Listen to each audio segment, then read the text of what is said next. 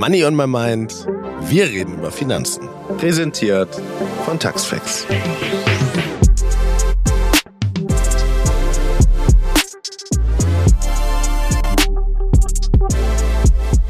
Willkommen zu dem Podcast, in dem wir zu den Themen Geld, Gehalt und Finanzen kein Blatt vor den Mund nehmen. Ich bin Nono und spreche jeden Dienstag mit spannenden Menschen aus den unterschiedlichsten Bereichen über Geld. Denn über Geld spricht man eben doch. Sie sowie kurze Wissensfakten von unserer Finanzexpertin inspirieren dich hoffentlich, deine Finanzen zukünftig selbst in die Hand zu nehmen.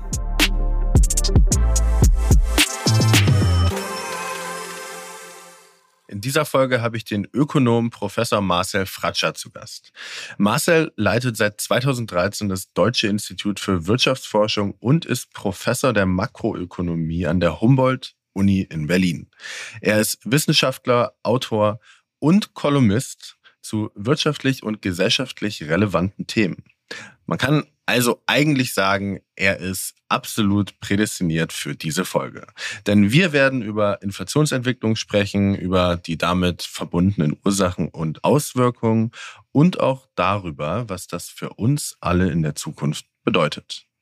Hi Marcel, wir haben gerade besprochen, dass wir uns gegenseitig duzen. Freut mich sehr, dass du dir heute die Zeit genommen hast und heute hier zu Gast bist bei uns im Podcast. Vielen Dank, Nono, für die Einladung. Freut mich, da zu sein. Bevor wir reingehen ins Thema, würde ich ganz gerne eine Frage stellen. Das ist immer die erste Frage, die geht ganz schnell. Was war denn dein erster Job? Könnte auch ein Nebenjob gewesen sein. Und weißt du noch, wie viel du da verdient hast? Ja, mein erster Job war, Zeitungen auszutragen. Da war ich, glaube ich, 13, 14. Das habe ich von meinem Bruder übernommen. Das war so eine Wochenzeitung, so eine Werbezeitung. Und da habe ich verdient, das waren 18 D-Mark für einmal austragen und wenn ich sehr, sehr schnell war, habe ich das knapp unter 2 Stunden geschafft. Manchmal waren es auch 2,5 Stunden, wenn es im Winter geschneit und glatt war. Aber das war so mit 13, 14. Okay. Und jetzt sprechen wir ja heute über das Thema Inflation, hatte ich ja gerade schon gesagt. Vielleicht steigen wir da einfach mal ein mit einer allgemeinen Definition. Also was ist denn überhaupt eine Inflation? Wie würdest du das jemandem erklären, der da völlig offen in den Raum reinfragt? Inflation ist, wenn das, was ich kaufe, nehmen wir mal ein Brot, das vielleicht 2 Euro gekostet hat, jetzt auf einmal 2,50 Euro kostet. Also der Preis in Euro, in einer Währung gemessen, wird teurer. Und das ist also die übliche Weise von Inflation. Das nennen wir Konsumenteninflation. Also wir Verbraucherinnen und Verbraucher das haben. Es gibt natürlich andere Inflationsweisen. Man kann sagen, es gibt eine Vermögenspreisinflation. Das denken manche auch manchmal. Sagen, hier wird doch das Haus wird immer teurer. Der Kaufpreis oder der Wert des Hauses ist auch eine Art Inflation. Ist ein bisschen eine andere Inflation, weil ich ein Haus eben nicht jeden Tag kaufe oder nicht jeden Tag brauche, sondern das ist eher ein Vermögenswert, der dort teurer wird. Aber auch das bezeichnet man als Inflation. Aber das üblicherweise, was Inflation ist das, was uns im tagtäglichen Leben betrifft, was wir brauchen beim Einkauf. Und das ist dann auch das, wenn man hier in den Nachrichten von Inflation hört, von Inflation liest, dann ist es die Verbraucher- oder die Währungsinflation. Dann ist es die Verbraucherinflation, genau das, was wir zahlen müssen für einen repräsentativen Warenkorb, so nennt sich das. Ja, also wenn man jetzt hört, 8% Inflation oder 7,9% war im August die Inflation, dann sagt man erstmal 7,9% sind die Preise gestiegen im Vergleich zum August 2021. Also es ist häufig eine Jahreszahl, weil man sagt, ja, Preise entwickeln sich jeden Monat anders.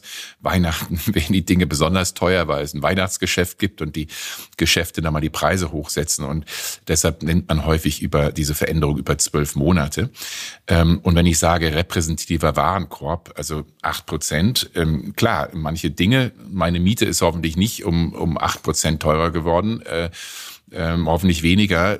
Andere Dinge, Nahrungsmittel sind 20% teurer geworden. Energie sind im Durchschnitt 40% teurer geworden. Wenn ich mir jetzt nur Gas angucke, ist es noch viel teurer geworden. Also Das ist repräsentativ und das sagt im Prinzip ein, was wir Deutschen im Durchschnitt, deshalb nochmal im Durchschnitt repräsentativ monatlich kaufen, das ist, um wie viel das teurer geworden ist. Heißt auch konkret, jeder von uns hat einen anderen Warenkorb, braucht andere Dinge. Jeder von uns hat eine andere Inflationsrate. Ja, und gerade jetzt im Augenblick, deshalb haben wir eine so höchst unsoziale Inflation im Augenblick, ist, weil Menschen mit geringem Einkommen individuell, persönlich eine viel höhere Preissteigerung von den Dingen hat, die sie im Prinzip benötigen. Und das bedeutet konkret, Menschen mit geringem Einkommen müssen im Augenblick viel mehr ihres monatlichen Einkommens für die Dinge ausgeben, die besonders viel teurer geworden sind, sprich Energie und Nahrungsmittel. Also das ist, glaube ich, immer ein wichtiger Punkt. Inflation, die Zahlen, die wir haben, das trifft natürlich auf keinen von uns zu. Jeder hat das andere. Das sind einfach nur Durchschnittszahlen. Das heißt dann, jetzt mal als Beispiel genommen, jemand, der im Zweifelsfall eine Solarplatte auf seinem Dach hätte und dadurch sein Auto durch Sonnenenergie speisen würde und dadurch kein Benzin benötigen würde, hätte das schon mal aus dem Warenkorb im Zweifelsfall raus und hat dann für sie persönlich einfach da eine geringere Inflation jetzt in diesem Beispiel, falls das nicht durch was anderes vielleicht prozentual mehr verbraucht wird. Ganz genau. Und im Umkehrschluss, die in einer Mietwohnung wohnen, ohne Solardach und mit einer Gasheizung und die Wohnung ist noch schlecht isoliert, verbrauchen aber besonders viel, die haben natürlich dementsprechend viel höhere Kostensteigerungen, also müssen viel mehr Geld ausgeben für die Dinge, für die sie noch im letzten Jahr, vor einem Jahr weniger ausgegeben haben. Und da gibt es dann durchaus Fälle, die Menschen, die jetzt 20-25% mehr Geld brauchen, um das, was sie letztes Jahr sich haben leisten können, jetzt noch leisten zu können. Und ab wann kann man denn sagen, dass eine Inflationsrate schlecht ist?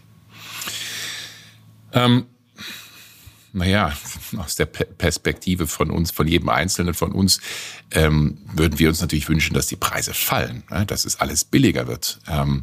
Werden übrigens auch einige Sachen billiger. Wir haben eine sehr einseitige Wahrnehmung, so wie wie unser Kopf, wie wir funktionieren, ist, uns fallen dann Dinge auf, wenn sie teurer werden. Und wenn irgendwas immer den gleichen Preis hat, dann fällt das gar nicht auf. Und wir haben viele Dinge, die werden günstiger, realisieren wir auch nicht. Also nehmen wir mal die ganze Elektronik, die ganzen Mobiltelefone und so weiter. Die verbessern sich massiv von der Qualität her, ohne dass wir jetzt einen Euro mehr zahlen. Also das ist auch Teil davon. Aus der Perspektive von uns als Verbraucherinnen und Verbrauchern hätten wir gerne alle Dinge, die günstiger werden. Aus einer gesamtwirtschaftlichen Sicht ist Inflation schlecht, weil hohe Preissteigerungen bedeuten erst einmal für uns Menschen, dass wir mit einem gegebenen Einkommen, das ich monatlich habe, mir weniger leisten kann. Ja, also mein Wohlstand, mein Wohlergehen sinkt, wenn ich mir weniger dadurch leisten kann. Für Unternehmen ist es ein Problem, weil wenn die Preise zu stark steigen, dann habe ich große Schwierigkeiten als Unternehmen, zwei Dinge zu tun. Einmal zu investieren, weil ich sage jetzt, jetzt werden die Preise viel höher. Ich muss viel mehr für meine Vorleistung zahlen. Das heißt, ich weiß dann nicht, kann ich die Produkte, die ich damit fertige, wenn ich jetzt eine Maschine herstelle, dann auch wirklich auch für einen höheren Preis in 1 oder 2 Jahren verkaufen. Und diese hohe Inflation bedeutet Unsicherheit, heißt Unternehmen investieren weniger, können weniger Menschen einstellen, können ihren Beschäftigten weniger Lohnsteigerung geben und häufig auch schlechter Kredite bedienen. Also eine Inflation, die zu hoch ist, hat halt dann einen wirtschaftlichen Schaden für uns alle, für die Unternehmen und damit eben letztlich auch für uns Menschen. Was ist zu hoch? Man würde wahrscheinlich sagen 5% und mehr. Da fängt es dann an, dass es wirklich diese negative wirtschaftliche Auswirkung hat auf Investitionen, auf Beschäftigung, auf Löhne. Und alles, was unter 5% ist, ist eigentlich okay. Und das, was man sich als Ziel nimmt, ja, also Aufgabe, die Preise stabil zu halten, ist die Aufgabe der Notenbank, der Europäischen Zentralbank bei uns, die den Euro ausgeben. Die sagen, sie wollen 2% Preissteigerung pro Jahr haben. es könnten wir lang in die Diskussion, wieso nicht 0% und 2%. Da wollen wir vielleicht das Thema ein bisschen umgehen. Das hat was mit der Qualitätsverbesserung zu tun. Ich habe eben das Beispiel der Handys gehabt. Das hat auch was mit der Gewichtung im Warenkorb zu tun. Aber so als grobe Ordnung 2%, das ist, was eine Zentralbank anvisiert. Alles, was unter 5% ist, ist wahrscheinlich okay. Alles, was drüber ist, sollte man unbedingt vermeiden. Es ist jetzt wahrscheinlich eine Frage, auf die es relativ viele Antworten gibt und natürlich auch nicht die eine wahre Antwort. Aber wie würdest du denn darauf antworten, wenn dich jemand fragt, wie eine Inflation verursacht wird? Es kann ja, glaube ich, verschiedene Herkünfte haben. Aber wir können jetzt einfach mal unser aktuelles Beispiel nehmen. Es gibt zwei Gründe, wie Inflation verursacht werden kann. Und einen Grund, den ich nennen möchte, wie es nicht verursacht wird, aber was viele glauben, wie es verursacht wird. Es gibt zwei Möglichkeiten. Einmal, also sehr vereinfacht gesagt, was man in der Schule, jeder, der irgendwie Wirtschaft in der Schule macht oder wo auch immer, lernt, es gibt zwei Seiten, Angebot und Nachfrage. Also Angebot ist das, was die Unternehmen produzieren und Nachfrage ist das, was wir als Verbraucherinnen und Verbraucher, als Menschen konsumieren, kaufen im Supermarkt, im Geschäft und dann haben wollen. Und wenn die Balance zwischen beiden nicht stimmt oder wenn es ein Ungleichgewicht kommt, dann verändern sich Preise. Also sprich, wenn eine Möglichkeit ist, wenn jetzt wir als Verbraucherinnen und Verbraucher sagen, oh, ich gönne mir mal so richtig was, ich kaufe mir jetzt ein neues Sofa und ich gehe reisen und ich gehe häufiger in die Gastronomie und ins Café und in die Kneipe. Und das Angebot kann nicht so schnell mehr Dinge produzieren. Dann heißt es einfach, ich habe mehr Nachfrage, als wirklich da die Unternehmen produzieren. Das heißt, die Preise gehen hoch. Die Unternehmen sagen sich, super, ich habe mehr Leute, die mein Produkt haben wollen, dann setze ich einfach mal den Preis hoch. Das ist also die erste Art und Weise, wie Inflation zustande kommt, eben durch Nachfrageboom. Ja? Und die andere, und das ist, was wir aber im Augenblick sehen, ist nicht ein Nachfrageboom, sondern die hohe Inflation ist letztlich ein geringeres Angebot. Ganz konkret sagt Putin, ich verkaufe euch weniger Gas und Öl und verkaufe es auch noch zu einem viel, viel höheren Preis. Und das heißt letztlich das Angebot, also Unternehmen haben dann weniger Energie, um Dinge zu produzieren. Wir Konsumentinnen und Konsumenten haben weniger Geld in der Tasche. Ja, wir müssen mehr für Energie bezahlen, haben weniger Geld in der Tasche, um andere Dinge zu kaufen. Also die Unternehmen reduzieren ihr Angebot. Und das heißt, wir haben einen sehr technisch ausgedrückten negativen Angebotsschock. Also das Angebot schrumpft und damit ist wiederum die Nachfrage höher als das Angebot. Und die Unterscheidung ist wichtig. Ne? Ist es das Angebot, das runtergeht oder ist es die Nachfrage, die hochgeht, dann für was die richtigen Instrumente sind. Aber vielleicht noch ein zweiter Punkt, was es eben nicht ist. Und die meisten Leute sagen, wenn mehr Geld gedruckt wird, wenn mehr Geld im Umlauf ist, dann steigt doch die Inflation. Das ist zum Teil richtig, aber zum großen Teil falsch. Klar, wenn der Staat jetzt hingehen würde und würde sagen, okay, ich gebe jedem Bürger und jeder Bürgerin 1.000 Euro Cash auf die Hand, dann ist mehr Geld im Umlauf. Ja, da wird dann im Prinzip mehr Geld verteilt und die Menschen geben das Geld auch. Dann habe ich halt dann ist mehr Geld, führt dann dazu, dass ich mehr Nachfrage habe und dann eben so einen Nachfrageschock habe. Aber in den allermeisten Fällen, wenn eine Zentralbank jetzt die Zinsen reduziert, es gibt ganz viel Liquidität oder bei den Banken ganz viel Geld, heißt das ja noch nicht, dass die Inflation hochgeht, weil das Geld wirkt sich erst dann auf die Inflation aus, wenn es in unseren Taschen landet. Also wenn wir Geld als Bürgerinnen und Bürger haben oder Unternehmen Geld haben und ihre Nachfrage erhöhen, dann erst wirkt es sich aus. Und deshalb ist dieses Argument, wenn die Zentralbank Zinsen reduziert, dann gibt es eine Inflation. Das ist nicht so einfach. Also das ist per se jetzt nicht da ein Automatismus. Aber so ein Beispiel, wie man mal zurück an USA-Corona-Stimulus denkt, wo Leute dann tatsächlich Geld ausgezahlt bekommen haben, das wäre dann ein Mechanismus, der das dann im Zweifelsfall auch antreiben würde. Außer jeder würde jetzt, sagen wir, die $1.000, $1.500 hypothetisch nehmen und jetzt in ETF-Sparplan stecken, dann würde es nicht greifen. Genau. Und da sprichst du einen ganz wichtigen Punkt an. Es ist immer die Frage, wer bekommt das Geld? Und was macht er oder sie mit dem Geld? Und Leute, die keine Ahnung, jetzt mal eine Zahl gegriffen, 1 Million Euro im Jahr verdienen und 10 Millionen Euro an Vermögen haben, wenn du denen 1.000 Euro mehr gibst, das juckt die nicht. Die werden jetzt nicht sagen, oh toll, jetzt habe ich 1.000 Euro mehr, das gebe ich jetzt aus, ich verändere mein Verhalten. Wenn du aber jemanden, der 2.000 Euro Einkommen im Monat hat und vielleicht noch Kinder hat, sagst, hier, ich gebe dir 1.000 Euro mehr, die werden sagen, super. Ich brauche eine neue Hose für meine Tochter, ich brauche ein neues Fahrrad für meinen Sohn, ich muss dies und jenes machen. Die geben jeden Euro mit hoher Wahrscheinlichkeit und recht bald aus. Und das wirkt sich dann eben aus. Also das, was in den USA passiert ist, du hast die Corona-Hilfen angesprochen, das hat die Nachfrage schon deutlich beflügelt, weil man es eben allen Menschen gegeben hat. Und ja, das hat dann zum Nachfrageboom geführt und eben auch zu höherer Inflation. Also für die USA, es stimmt, was du beschreibst, dass eben diese Maßnahmen auch mit ursächlich sind, also auch mit die Inflation erhöht haben. Ab wann kann man denn sagen, dass die Inflation tatsächlich zum Problem wird für Einzelpersonen oder halt auch ganz spezifisch für Leute mit einem geringeren Einkommen? Kann man das anhand einer Zahl festmachen oder wie würde man das festmachen? Ich glaube, wir haben zwei Probleme im Augenblick mit der Inflation. Einmal, dass wir sehr viele Menschen haben, die wenig Einkommen jeden Monat haben. Ja, und da würde ich jetzt schon sagen, das betrifft schon 50-60%, also mindestens die Hälfte der Menschen, die im Augenblick sagen, nehmen wir jetzt mal eine Vier-Personen-Haushalt mit mittleren Einkommen, die vielleicht 4.000 Euro brutto haben, dann musst du Steuern, Abgaben zahlen, haben die vielleicht nachher 3.000 Euro netto in der Tasche. Wenn diese Familie auf einmal 600 Euro mehr zahlen muss fürs Heizen, um zur Arbeit zu kommen, für Lebensmittel, für andere Dinge, dann ist das ein Riesenproblem. Die können nicht einfach mal aus ihrem laufenden Einkommen dann 600 Euro oder 500 Euro zusätzlich aufbringen.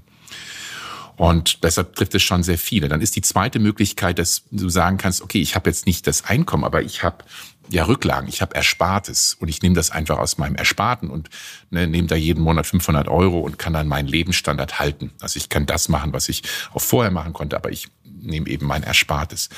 Und das ist, was sehr ungewöhnlich in Deutschland ist, wo wir Deutschen sehr anders sind, weil wir haben in Deutschland ungewöhnlich viele Menschen, die keine Rücklagen haben und keine Ersparnisse haben. Wir haben 40% der Menschen, 40%, also fast die Hälfte, die keine nennenswerte Ersparnisse haben, die nicht sagen können, ich habe hier 3.000 Euro Nettoeinkommen und jetzt nehme ich die 500 Euro eben aus meinen Rücklagen jeden Monat. Die können das nicht. Und das ist, was es im Augenblick so dramatisch macht. Wir haben ungewöhnlich viele Menschen und deshalb würde ich sagen 40%, mindestens 40% der Deutschen, die häufig wenig Einkommen und keine Ersparnisse haben, die kommen jetzt wirklich in die Bredouille, weil die sagen, ich habe keine Möglichkeit, wie ich das machen kann. Wie soll ich denn für meine Kinder zahlen? Wie soll ich denn die Heizkosten zahlen? Wie soll ich denn all die anderen Dinge machen? Und die kommen jetzt wirklich in eine verzweifelte Lage. Und da mache ich mir große Sorge, dass wir eine massive Schieflage haben werden und zum Teil schon jetzt haben. Und ist es so spezifisch in Deutschland mit den 40% im also europäischen Vergleich auch? Oder wie steht Deutschland also da?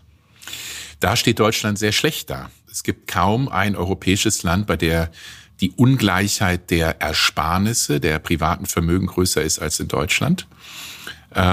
Und das, was ich sagte, was man kann sagen, Ungleichheit ist, weil entweder die oberen 10% ungewöhnlich viel haben,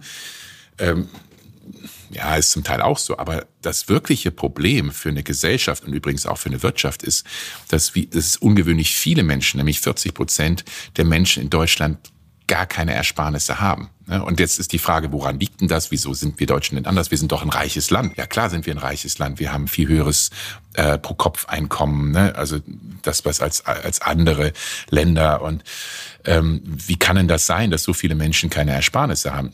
Da sind dann, also jetzt sehr vereinfacht, 3 Gründe wahnsinnig wichtig. Das erste ist, wir haben einen ungewöhnlich großen Niedriglohnbereich, also jede Fünfte arbeitet zum Mindestlohn oder ein bisschen darüber. Die brauchen also jeden Euro. Da kommt so wenig bei rum, dass sie das brauchen. Das Zweite ist sicherlich auch das Steuersystem. In Deutschland werden Arbeitseinkommen, es gibt kaum ein Land, ein westliches Land, das Arbeitseinkommen, das was wir mit unserer Hände Arbeit verdienen, stärker besteuert und Vermögen, also die, die viel haben, geringer besteuert als in Deutschland. Und das heißt, wenn mir ganz viel von meinem monatlichen Einkommen weggenommen wird, über Sozialbeiträge, über Einkommensteuer, aber auch über indirekte Steuern, Mehrwertsteuer und so weiter, dann habe ich einfach ganz große Schwierigkeiten zu sparen. Und klar, jetzt kann man auch noch sagen, viele Leute verlassen sich auf den Staat und denken, ich bin ja abgesichert und so weiter. Also es gibt verschiedene Gründe, aber das ist das Problem im Augenblick mit der Inflation in Deutschland. Wir haben unglaublich viele Menschen, die sowohl zu wenig Einkommen haben, aber eben auch keine nennenswerte Ersparnis und dann eben in die Bredouille kommen. Und in dieser Problematik, welche Verantwortung tragen da Unternehmen und Arbeitgeber? Also wie können Sie diese Situation eventuell verbessern, dazu beitragen, es zu verbessern? Das Beste ist, was Unternehmen machen können, ihre Beschäftigten gut zu bezahlen. Offensichtlich. Wenn ich ein gutes Einkommen habe als Beschäftigter, als Bürger, als Bürgerin, dann klar, ist es für mich leichter, meinen Lebensunterhalt zu bestreiten. Viele Unternehmen zahlen sehr gut, ne? Aber wir haben eben, wie gesagt, einen extrem großen Niedriglohnbereich. Wir haben ganz viele Menschen, die Teilzeit arbeiten. Das sind vor allem Frauen. Ja, da mag der Stundenlohn jetzt gar nicht so schlecht sein, aber ne, wenn einfach zu wenig Arbeitszeit da ist. Also erstmal gute Löhne. Jetzt ganz konkret in dieser Krisensituation. Wir haben ja jetzt ein drittes Entlastungspaket, hat die Bundesregierung angekündigt, das jetzt kommen soll. Und da gibt es ein Beispiel oder einen Anreiz, wo der Staat sagt, liebe Unternehmen, bitte helft euren Beschäftigten. Ihr könnt denen bis zu 3.000 € auszahlen und das wird steuerlich nicht belastet. Also für die Beschäftigten nicht, aber auch für das Unternehmen nicht. Also wir geben euch richtig Anreize zu sagen, komm, das lohnt sich. Es ist immer natürlich noch Geld, es ist immer noch eine Auszahlung, aber es wird, der Staat hilft und der fördert das. Und das ist auch ein Beispiel, bis zu 3.000 €, also ja. Wenn man jedem Beschäftigten 3.000 € auszahlen würde, das wäre schon ganz ordentlich. Also da würden viele, viele Menschen mit wenig Einkommen schon ganz gut über die Runden kommen und auch das können Unternehmen tun. Und wie müssen sich, das ist jetzt ja vielleicht eine etwas kurzfristigere Lösung, aber wie müssen sich denn Löhne in Deutschland langfristig entwickeln? Naja, es ist immer gut, wenn Löhne so stark wie möglich steigen, ne? Aus der Perspektive der Beschäftigten. Jetzt sagen die Unternehmen ja, ich muss es mir auch leisten können. Ich muss ja irgendwie, Löhne muss ich ja bezahlen aus den Dingen, die ich verkaufe und aus den Erträgen, die dieses Unternehmen erzielt. Deshalb für alle ist das Beste, wenn wir eine hohe Produktivität haben. Also dass jeder von uns, der arbeitet, mit jeder Arbeitsstunde eben mehr leisten kann, mehr produzieren kann. Dazu brauche ich ein gutes Arbeitsumfeld, dafür brauche ich auch Unterstützung. Viele Maschinen, Computer, Digitales, also Software, also die Dinge, die, ja, jeder von uns braucht andere Dinge, um produktiv zu sein, die es mir eben leichter machen. Und das ist letztlich die Grundlage dafür, dass Unternehmen dann auch gute Löhne zahlen können. Aber es gibt natürlich auch einen Verteilungskampf. Das muss man auch offen sagen, ne? Also die Frage ist, wieso haben wir beispielsweise so einen großen Niedriglohnbereich? Wieso kriegen so viele Menschen so wenig Stundenlohn? Und das ist nicht, weil wir irgendwie mehr unqualifizierte Menschen haben oder Leute, die dümmer sind. Das ist ja völliger Quatsch. Daran liegt's nicht, sondern es liegt eben daran oder auch daran, dass Menschen mit geringem Einkommen häufig keinen Schutz haben. Also niemand verhandelt für sie beim Arbeitgeber und sagt, wir wollen hier aber bessere Arbeitsbedingungen, bessere Löhne haben. Heutzutage ist weniger als jeder zweite Job über Tarifverträge abgedeckt, also wo Gewerkschaften, Arbeitnehmer und Arbeitnehmer organisiert sind und im Niedriglohnbereich fast niemand. Und da sind die Menschen eben auf sich gestellt. Also auch da bei diesem Verteilungskampf, ne, wer kriegt welches Stück vom Kuchen, wäre es wichtig, dass man mehr auf Augenhöhe verhandelt zwischen Arbeitgebern und Arbeitnehmerinnen und Arbeitnehmern. Und wenn man jetzt nochmal auf diese 40% zurückkommt und sich vor allem das Vermögen anschaut und da diese Vermögenungleichheit sich anschaut, die ja auch weiter wächst, wie kann man dem denn dann spezifisch entgegenwirken? Das Wichtigste beim Vermögen ist, dass man Menschen mit wenig Einkommen die Möglichkeit gibt, zu sparen. Das heißt, die Arbeit mit den eigenen Händen muss sich mehr lohnen. Ne? Also man muss es weniger besteuern. Wir brauchen also deshalb eine grundlegende Steuerreform, Entlastung der Einkommen, gerade auch beispielsweise bei Sozialbeiträgen für die Sozialversicherung. Das ist ein wichtiges Element. Der Staat kann, wie gesagt, auch bei den Tarifverträgen, über sogenannte Gemeinverbindlichkeiten von Arbeitsverträgen sicherstellen, dass die Löhne steigen. Die Bundesregierung führt jetzt zum 1. Oktober einen Mindestlohn von 12 € ein. Der wird also deutlich erhöht. Das betrifft 10 Millionen Menschen, fast 10 Millionen Menschen unmittelbar und viele darüber hinaus. Also das ist ein weiteres Element. Und, das fehlt in Deutschland, ist, die Menschen beim Sparen zu unterstützen. Zu sagen, hier, wenn ihr Geld auf die hohe Kante legt, dann hilft euch der Staat, dann unterstützen wir das. Und es gab, das wird sich wahrscheinlich hier in der Runde niemand dran erinnern, aber auch ich erinnere mich kaum dran, vor 20 Jahren eine sogenannte Riester-Rente. Ja, wo es dann hieß, wenn ihr für eure Rente später mal Geld zurücklegt, dann hilft der Staat euch das. Dann legt er auch nochmal Geld obendrauf.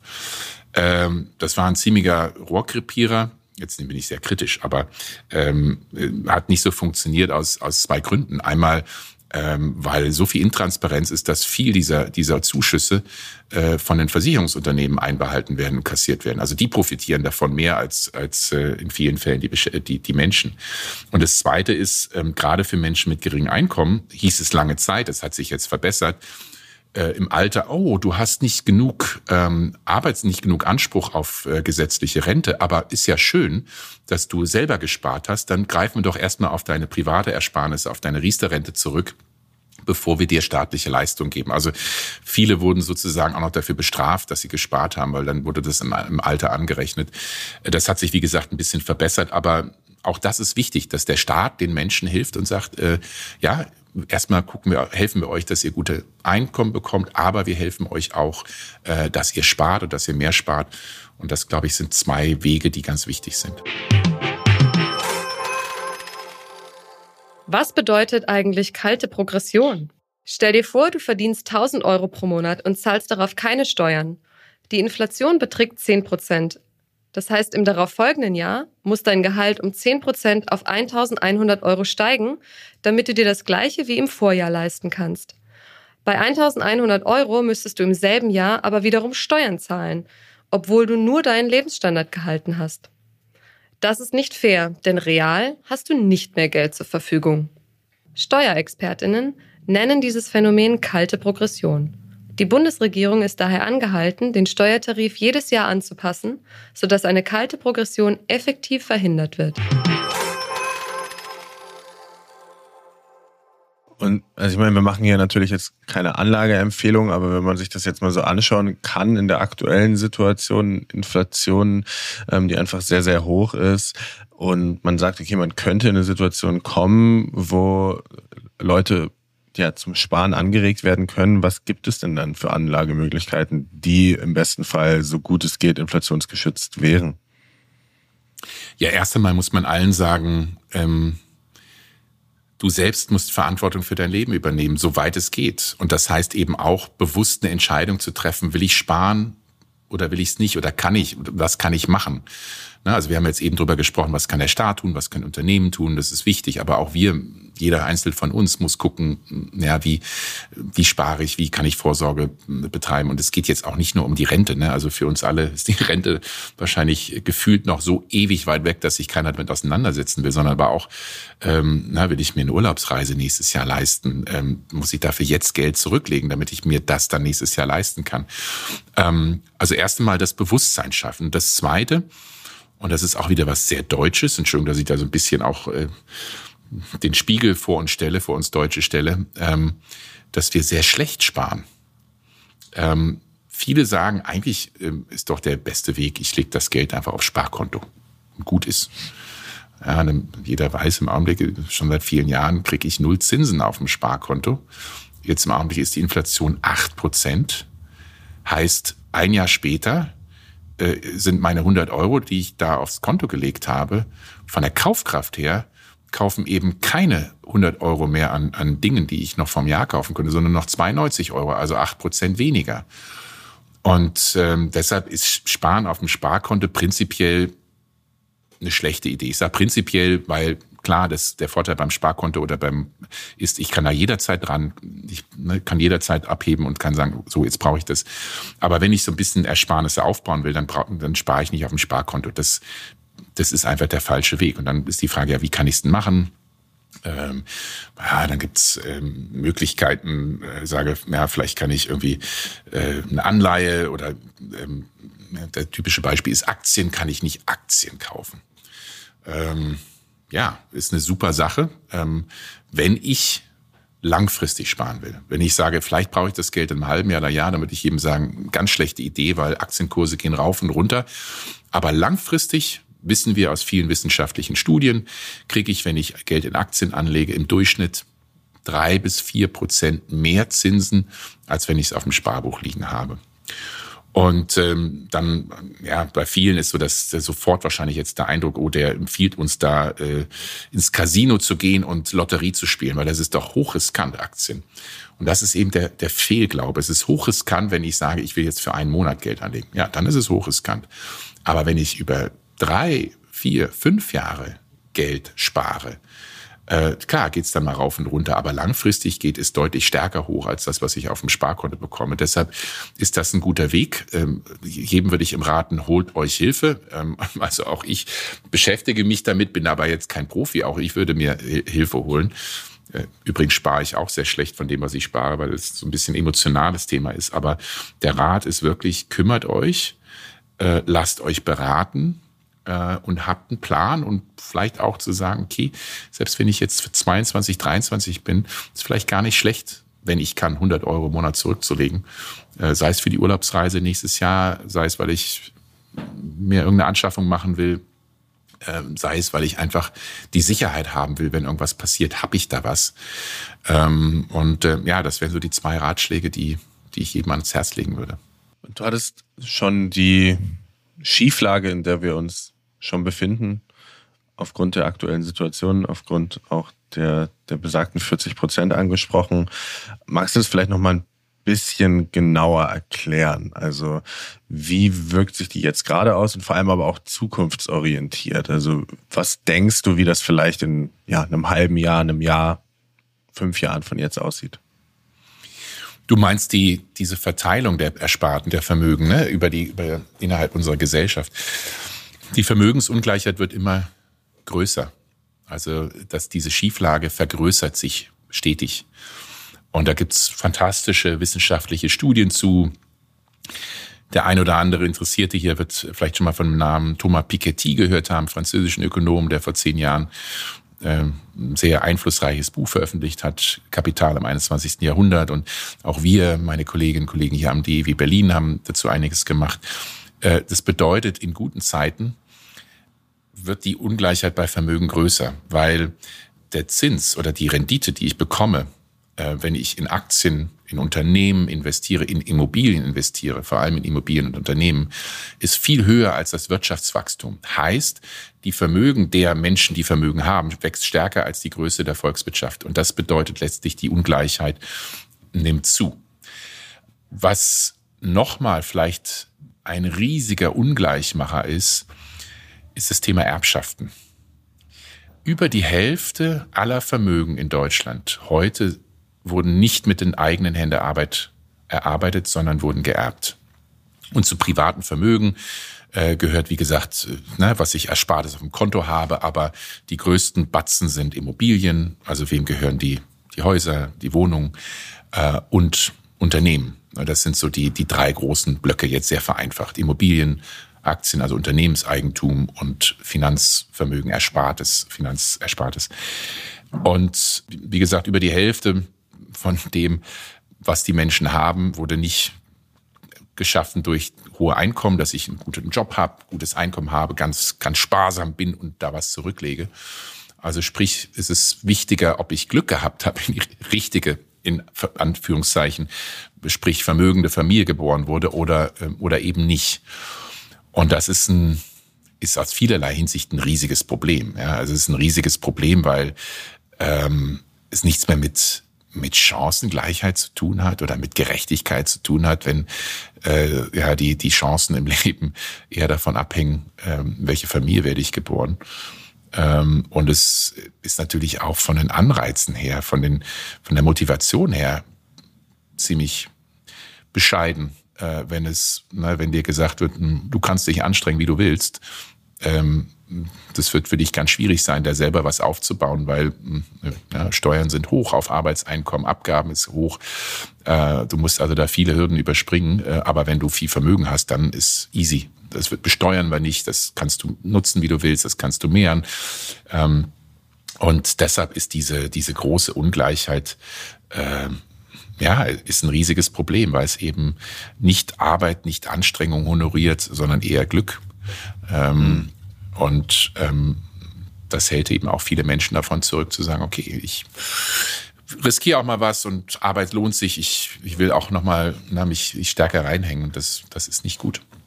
Kann man sagen, wenn man sich das so ein bisschen zukünftig anschaut, dass wir tatsächlich vor so einer Art Wirtschaftskrise stehen, wie wir es vielleicht so in der Nachkriegszeit als ein Beispiel hatten? Oder ist das dann zu schwarz gemalt? Das ist zu schwarz gemalt. Ich glaube nicht, dass wir eine Wirtschaftskrise haben. Klar, wir haben im Augenblick eine wahnsinnig schwierige Lage, weil eben die Energiepreise, die Inflation so hoch ist und Menschen mit wenig Einkommen, wenig Erspartem besonders hart getroffen werden. Aber es ist ja jetzt nicht so, dass die Unternehmen reihenweise pleite gehen und kein Geschäftsmodell haben und irgendwie die falschen Dinge produzieren, sondern deutsche Produkte sind in der Welt total umworben und wollen alle Leute haben. Also das ist, die deutschen Unternehmen stehen sehr gut da im globalen Vergleich. Und deshalb glaube ich jetzt nicht, dass wir da eine große wirtschaftliche Krise erfahren werden. Meine größere Sorge ist, wir können nicht so weitermachen wie im Augenblick. Ja, wir müssen die Art des Wirtschaftens verändern. Wir müssen viel, viel, viel mehr Gewicht auf Nachhaltigkeit, auf Klimaschutz, auf Umweltschutz legen. Das heißt, wir müssen unser Wirtschaften verändern. Unternehmen müssen eben anfangen, sage ich mal als Beispiel, nicht Stahl aus Gas und Kohle und mit ganzen fossilen Energieträgern herzustellen, sondern grünen Stahl über Wasserstoff, über erneuerbare Energien. Wir müssen überlegen, wie wir mobil sind. Wir müssen weg vom Verbrennungsmotor, der klimaschädigt, gesundheitsschädigt, hin zu nachhaltigen Verkehrsformen, also entweder Elektromobilität oder besser noch öffentlichen Nahverkehr nutzen. Wir müssen uns also in ganz, ganz vielen Bereichen verändern und auch die Digitalisierung, Prozesse zu digitalisieren, da ist Deutschland nicht gut drin. Und auch da gibt es einen riesigen Nachholbedarf. Also für mich ist nicht die Frage, wird das jetzt grauenvoll, Massenarbeitslosigkeit, die Sorge sehe ich nicht, sondern meine Sorge ist, dass wir eben Vollgas gegen die Wand laufen, was Klimaschutz, was Nachhaltigkeit betrifft und dann realisieren, die Umweltkatastrophen nehmen zu, die Naturkatastrophen, Dürren, Extremwetterlagen, unsere Lebensgrundlage schwindet und damit steigen die Konflikte, damit werden auch Menschen, die wenig haben, viel stärker betroffen. Und das ist meine viel größere Sorge und das bleibt ungelöst im Augenblick. Deutschlands letzte große Inflation. Was waren die Auswirkungen? Die größte Inflation in der Geschichte Deutschlands ereignete sich von 1919 bis 1923 als Spätfolge des Ersten Weltkriegs. Um seinen Zahlungsverpflichtungen nachzukommen, brachte die deutsche Regierung mehr und mehr Geld in Umlauf, auch wenn es für die immer höhere Anzahl an Banknoten keine materiellen Gegenwerte im Land gab. Dadurch begann der Teufelskreis der Inflation. Immer mehr Geld wurde immer weniger wert. Preise und Löhne explodierten. Geld wurde zu Spielgeld. 2 komplette Auflagen von 1.000 Mark und 5.000 Mark Banknoten konnten Anfang 1923 nicht mehr in Umlauf gebracht werden. Sie mussten Ende 1923 mit 1 Milliarde und 500 Milliarden Aufdrucken verwendet werden. Wer seinen Lohn nicht gleich nach Erhalt wieder ausgab, konnte schon Tage, manchmal Stunden später kaum mehr etwas davon kaufen. Die Hyperinflation führte zu einem teilweisen Zusammenbruch der deutschen Wirtschaft und des Bankensystems. Auf dem Höhepunkt der Inflation wurde im November 1923 eine neue Währung geschaffen, die Rentenmark. Ab Oktober 1924 schließlich die Reichsmark. Damit wurde die alte Währung abgeschafft. Besonders durch die Hilfe der Amerikaner konnte die neue Währung stabilisiert werden und die Wirtschaft konnte sich Mitte der 1920er Jahre wieder erholen. Und für dich ganz selbst, wo merkst du so die Auswirkungen der ganzen Krise am stärksten? Für mich in meinem persönlichen Leben, meinst du? Ja, genau. Ich bin unglaublich privilegiert. Ich habe ein gutes Einkommen. Ich lebe in Berlin. Die Sachen werden teurer, aber ich habe ein gutes Einkommen. Ich kann mir das leisten. Ich muss nicht den Gürtel enger schnallen. Und ich versuche sehr, mein Verhalten zu verändern, wie ich mich ernähre. Weniger Fleisch, nachhaltiger. Ich versuche, wenn ich reise, ich muss relativ viel beruflich reisen, wenn immer es geht, Zug zu fahren oder auch eine Reise nicht zu machen, sondern eben digital über, wie wir sprechen jetzt, über einen Podcast oder über Video mit Leuten auch beruflich zu sprechen. Also ich versuche selber sparsamer zu sein und bewusster und auch gesellschaftlich, obwohl mir bewusst ist, dass auch jetzt mein CO2-Fußabdruck, um das jetzt mal als Beispiel zu sagen, natürlich ein Vielfaches höher ist als das, was ein Mensch in Indien hat oder auch was viele Menschen in Deutschland haben, weil ich einfach auch beruflich so viel reise und das eben auch eine Belastung ist. Und was für Maßnahmen müssten dann jetzt so als allerdringendstes zeitlich als nächstes getroffen werden, um dem bestmöglichst entgegenzuwirken? Wir brauchen massive Zukunftsinvestitionen. Wir brauchen einen massiven Ausbau von erneuerbaren Energien.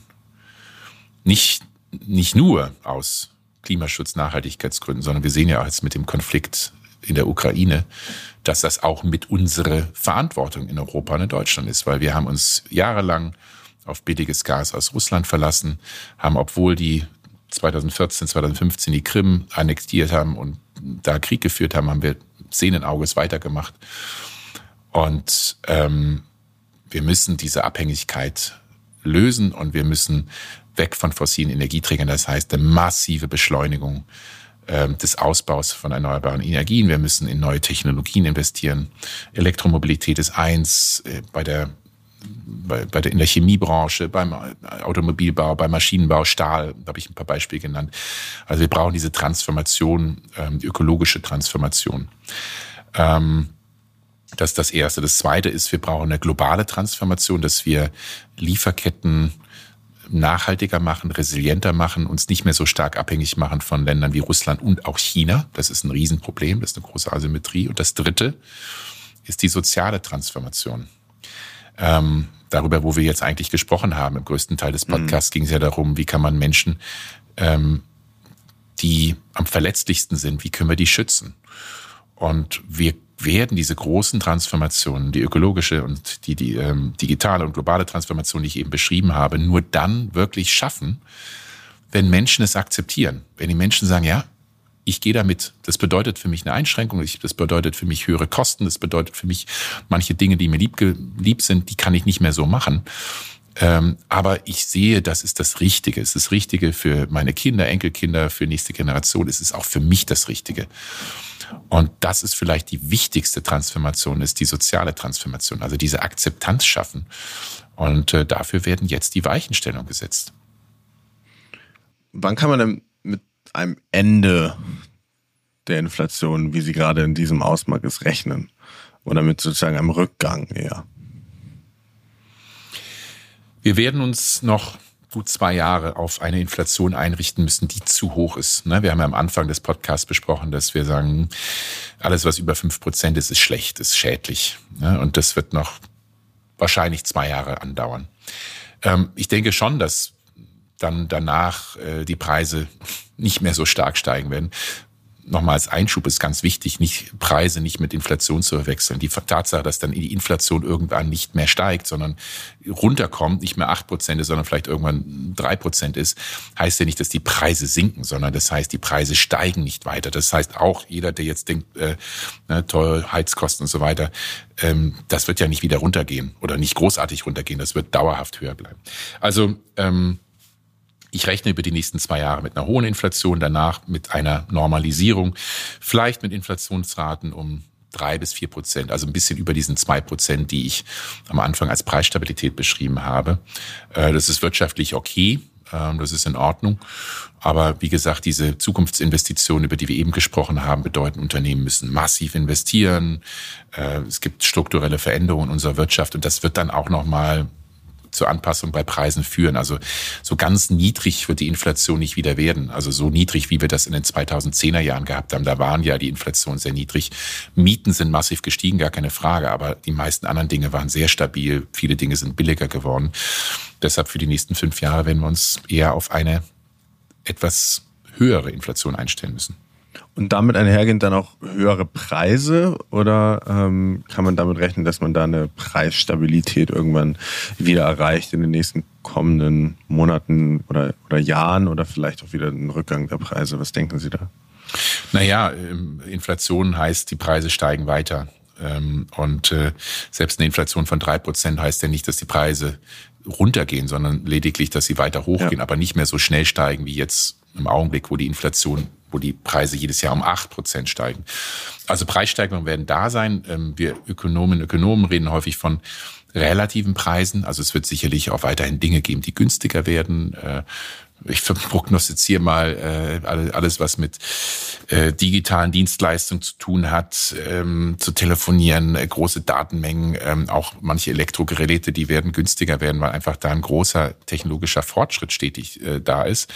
Aber andere Dinge werden weiter teuer bleiben oder teurer werden. Und die Dinge, die teuer bleiben oder teurer werden, sind beispielsweise alles, was mit Energie zu tun hat, ne? Weil wir eben immer noch das importieren müssen, den großen Teil, fast alle fossilen Energieträger. Und auch Nahrungsmittel werden weiter teuer bleiben. Eigentlich, jetzt sage ich was sehr Unpopuläres, habe ich viel Prügel in der Vergangenheit für bekommen. Eigentlich müssten Nahrungsmittel viel teurer werden. Das müsste eigentlich so sein.